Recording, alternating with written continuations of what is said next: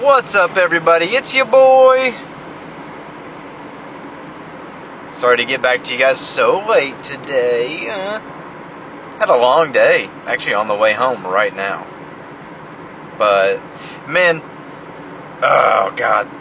So I've had this idea in my head all day. Just every time I have to deal with a doctor, I'm just reminded of how it's, oh my God. It's, it's crazy because, so,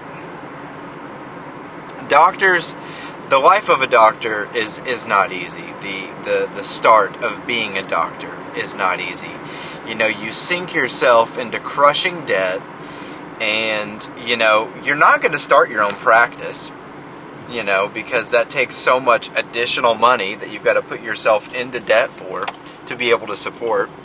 So you're going to join a hospital and or you're going to start you're going to join some kind of a practice in a hospital and you're going to struggle to dig yourself out of this hole that you've been in.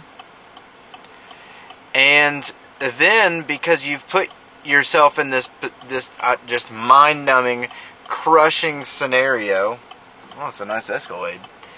Because you've put yourself in this scenario, I'm not going to say you get a god complex, but you have this. It's like a instead of an inferiority, it's a superiority complex, where it's like I went to school for a million years and I spent all this money on this. You you're going to listen to me. You know what I'm talking about. And man, I'm telling you, there's been like in my entire life, I, in all honesty, I like, and I say this genuinely trying to take all the doctors that I have dealt with into account, and I'm talking about like like in practice doctors. I'm not talking about doctors at like a little clinic or like a walk-in or like a I don't know what whatever you want to call it. I'm not talking about those kind of doctors. I'm talking about doctors that hospital doctors, surgeons that I have met. You know, you know, special. Uh, I don't know what you want to call it, like a like a. I don't know, like a special designation, like they're like they're pigeonholed into a specific spot you know, those kind of like a specialist, that kind of a doctor. I'm talking about those kind of people. Those are the ones who get like that. Because they become specialized. And so in their mind, I'm the specialist. I'm not a general doctor. I know everything about this subject, and everything that I say might as well be carved in stone. And they're so incompetent and they let that get into their heads so bad. And this is, I get it, it's a generalization. Not all doctors are like this. And maybe I shouldn't say this about all doctors. But man, I'm telling you, I've just dealt with so many specialists who act this way. And you know, uh, okay, here's the thing. So I'm an engineer, all right? I may not have talked about this before, but I'm an engineer, all right? And in my line of work, you generally have to be good at everything as far as engineering is concerned. You've got to have an understanding, or you've got to at least be willing to learn about everything. You've got to be able to understand the basics of electronics, electricity, metallurgy, heat, material composition. You know, I work I work in manufacturing, so I've got to understand a lot of different facets about machining, welding, you know, final assembly, general assembly, sub assembly. You know, I have to understand, and I and I'm in automotive on top of that, so I have to understand automotive on top of all this other stuff. But I'm allowed to be a specialist. I'm allowed to be a subject matter expert in a specific area. I could I could really become an expert in a certain situation. You know what I'm saying? Like I could really I could I could know it all about something, but I've got to be generally good at everything. And if I need help with something, if my company needs help with something, or my specific location, because I work for Hitachi, so we're, we're a global organization. If I if I'm struggling, if we have an issue with something, we reach out globally. We send a request up to Japan to the to the mother plant as it's called and we say hey we need the subject matter expert for this particular issue we need that we have to at least have their feedback I'm not saying I need to get them involved in the situation, but I need their feedback. I need I have questions that I need answering. I need their help and their opinion on it. Why specialists specialists, doctors, people who I like I've got I've got people's lives in my hands to a certain extent. Doctors literally have people's lives in their hands because malpractice is real. You can overprescribe somebody. You can underprescribe somebody. You can give somebody a totally wrong diagnosis and misdiagnose somebody.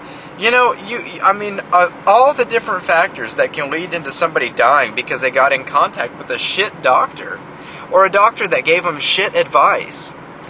And I mean, the, this whole thing is brought up by like the fact with my wife. My wife has a condition that it, that it literally occurs in less than half of a percent of pregnancies. It's it's like 0.0 or it's sorry less than uh, less than a half of a percent. It's smaller than that. It's point happens in 0.04 percent of pregnancies in the United States. And we've got this specialist this specialist doctor, this high risk pregnancy doctor, who's supposed to be an expert in this kind of stuff, which granted it is a very rare condition 0.04% it's not something that you're going to see every single day even if you've been dealing with it for years. It's not going to be very common in what you're used to. But she was smart enough to recognize it. She knew enough about it to recognize it and to diagnose it.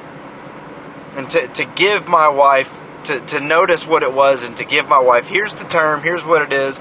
And it was severe enough that my wife had to be in the hospital for two weeks on medical bed rest because they were so worried about it.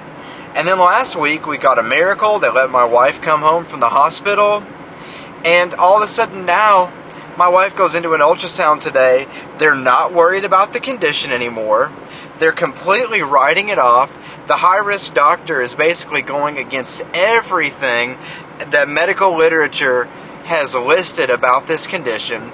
And look, me and my wife are not trying to be, you know, WebMDs here. Alright? But my wife was on bed rest for two and a half weeks in the hospital with no friends and family around her. And she, when I tell you all that she spent that entire time reading every piece of documentation and every piece of literature and every case study she could get her hands on in regards to this condition so that she could be more educated in herself about it so she could educate others and so she could ask the right questions to protect her life and our baby's life. Because make no mistake about it with this condition it's called vasa previa with this condition both of their lives are at stake if it's not handled correctly especially my unborn daughters. She learned everything that she could about it. So we're not trying to be WebMDs, but I'm coming. We're coming to these doctors. She is coming to these doctors, asking the questions, and there it's her. This high risk doctor is brushing her off.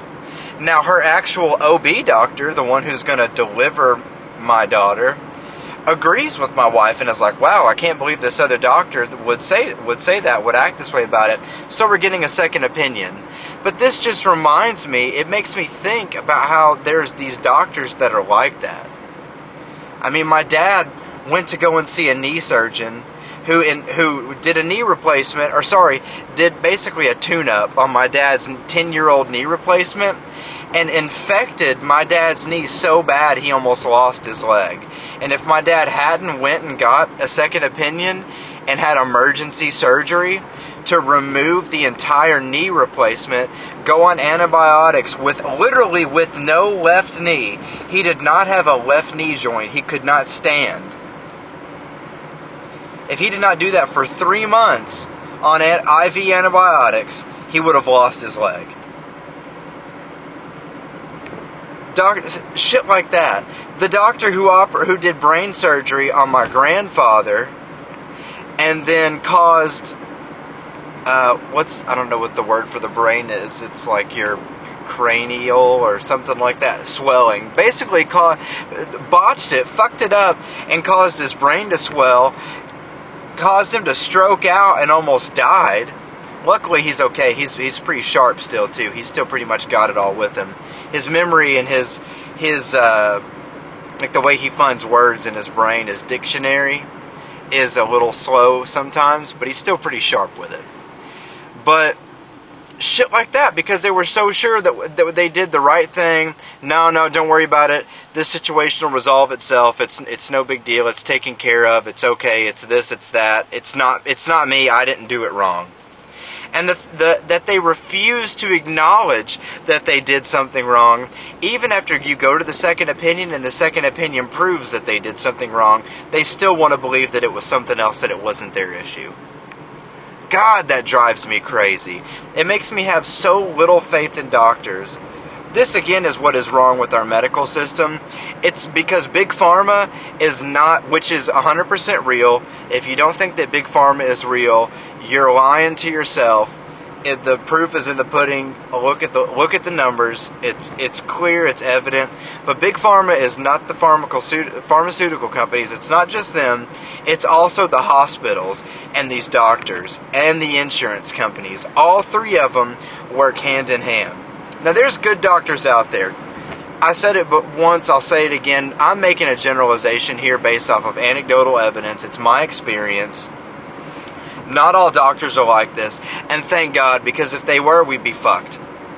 Like seriously, we'd be we'd be so boned. Nobody would ever get any kind of help. We'd all be dying left and right. But doctors are over prescribing people. They don't know shit about nutrition. They don't know shit about exercise. And I'm seriously, from a general standpoint, I've got a condition, what's known as a hiatal hernia, which basically means that part of my stomach has gone up into my esophagus. I have it's impossible for me to burp. Near near impossible for me to burp. I have the hardest time. It gets to the point where there's so much pressure built up in my stomach where it makes me feel like I'm going to throw up before I will burp. And sometimes I actually do throw up and still can't burp. I still have the pressure and I can't eat. I went to go and see a specialist, a doctor about this to see if I could get this done. I went to a GI doctor he scheduled me for a scope to see if medicine or surgery was going to be my best option. And you know what fixed it? You know what's made it better? You know what has helped me out? I quit drinking soda. I used to drink soda with every single meal because I thought the carbonation was going to help me. It was actually making it worse. It was aggravating the condition. Nothing that any doctor I have ever seen, and I've seen three different doctors about my condition, no one has ever thought to mention, hey, what's your diet? What are you eating? What are you drinking? What are you doing that's making this worse? And even after I told them that I knew that eating bread made it worse, but I'm a glutton for punishment and I like eating bread, so I'm just going to suffer through it. None of them even thought about saying, well, maybe you should idle back. Like, seriously, that's what your problem is. You know that it's bad when you're eating bread. Maybe you should stop eating bread. None of them said that. Doctors, the pharmaceutical companies, hospitals slash doctors, whatever you want to call it, the pharmaceutical companies and insurance, they're killing us. They're what's wrong with our healthcare system. It's not our problems. It, it is the way that we eat. It's the way that we live our lives. It's the it's the medicine, the poison that we're putting in our bodies to quote unquote fix the problem when really all we're doing is putting band aids over bullet wounds. That is what's wrong with us. The, common common doctors who you're going to see, they don't know shit about nutrition and about exercise and doing the bare minimum, the basics to really improve your lifestyle without giving you medicine or surgery. Because because that's not what's going to give them money the kickback is not in the kickback is not in them giving advice for you to fix it yourself. The kickback, the way that they're getting money, is charging you medicine that costs seventy dollars a pill, and they order you seventy pills in a prescription, but the insurance company is gonna take the hit for you, and they're gonna pay eighty percent of it. You just got to pick up the, the tax. That's where the money is. That's where the benefit is the whole system is fucked. And just every time I have to deal with a doctor, a specialist, you know, a, a bullshit artist, a shyster, a fucking snake oil salesman, which is really like the run in that I've had with these idiots over the past few years, past like 10 years, I just keep getting reminded of that. So look, if you listen to this and you're a doctor, if you happen to stumble upon this, please don't don't be that way. Please don't be that guy. Be somebody who actually gives a shit about about helping people out. And sometimes diet and exercise isn't going to solve the problem. Sometimes it's not. Sometimes people really do need medicine. Sometimes people really do need surgery. Obviously, there's there's different calls for different answers. But like please at least be a doctor that investigates it, that at least looks into it because there's too many doctors that don't and they just know the name of a few quick pills that will mask the issue and that will help hide the symptoms for people. Because that's all that your medicine is really doing, is it's hiding the symptoms. It's not fixing the problem. You're hiding the symptoms.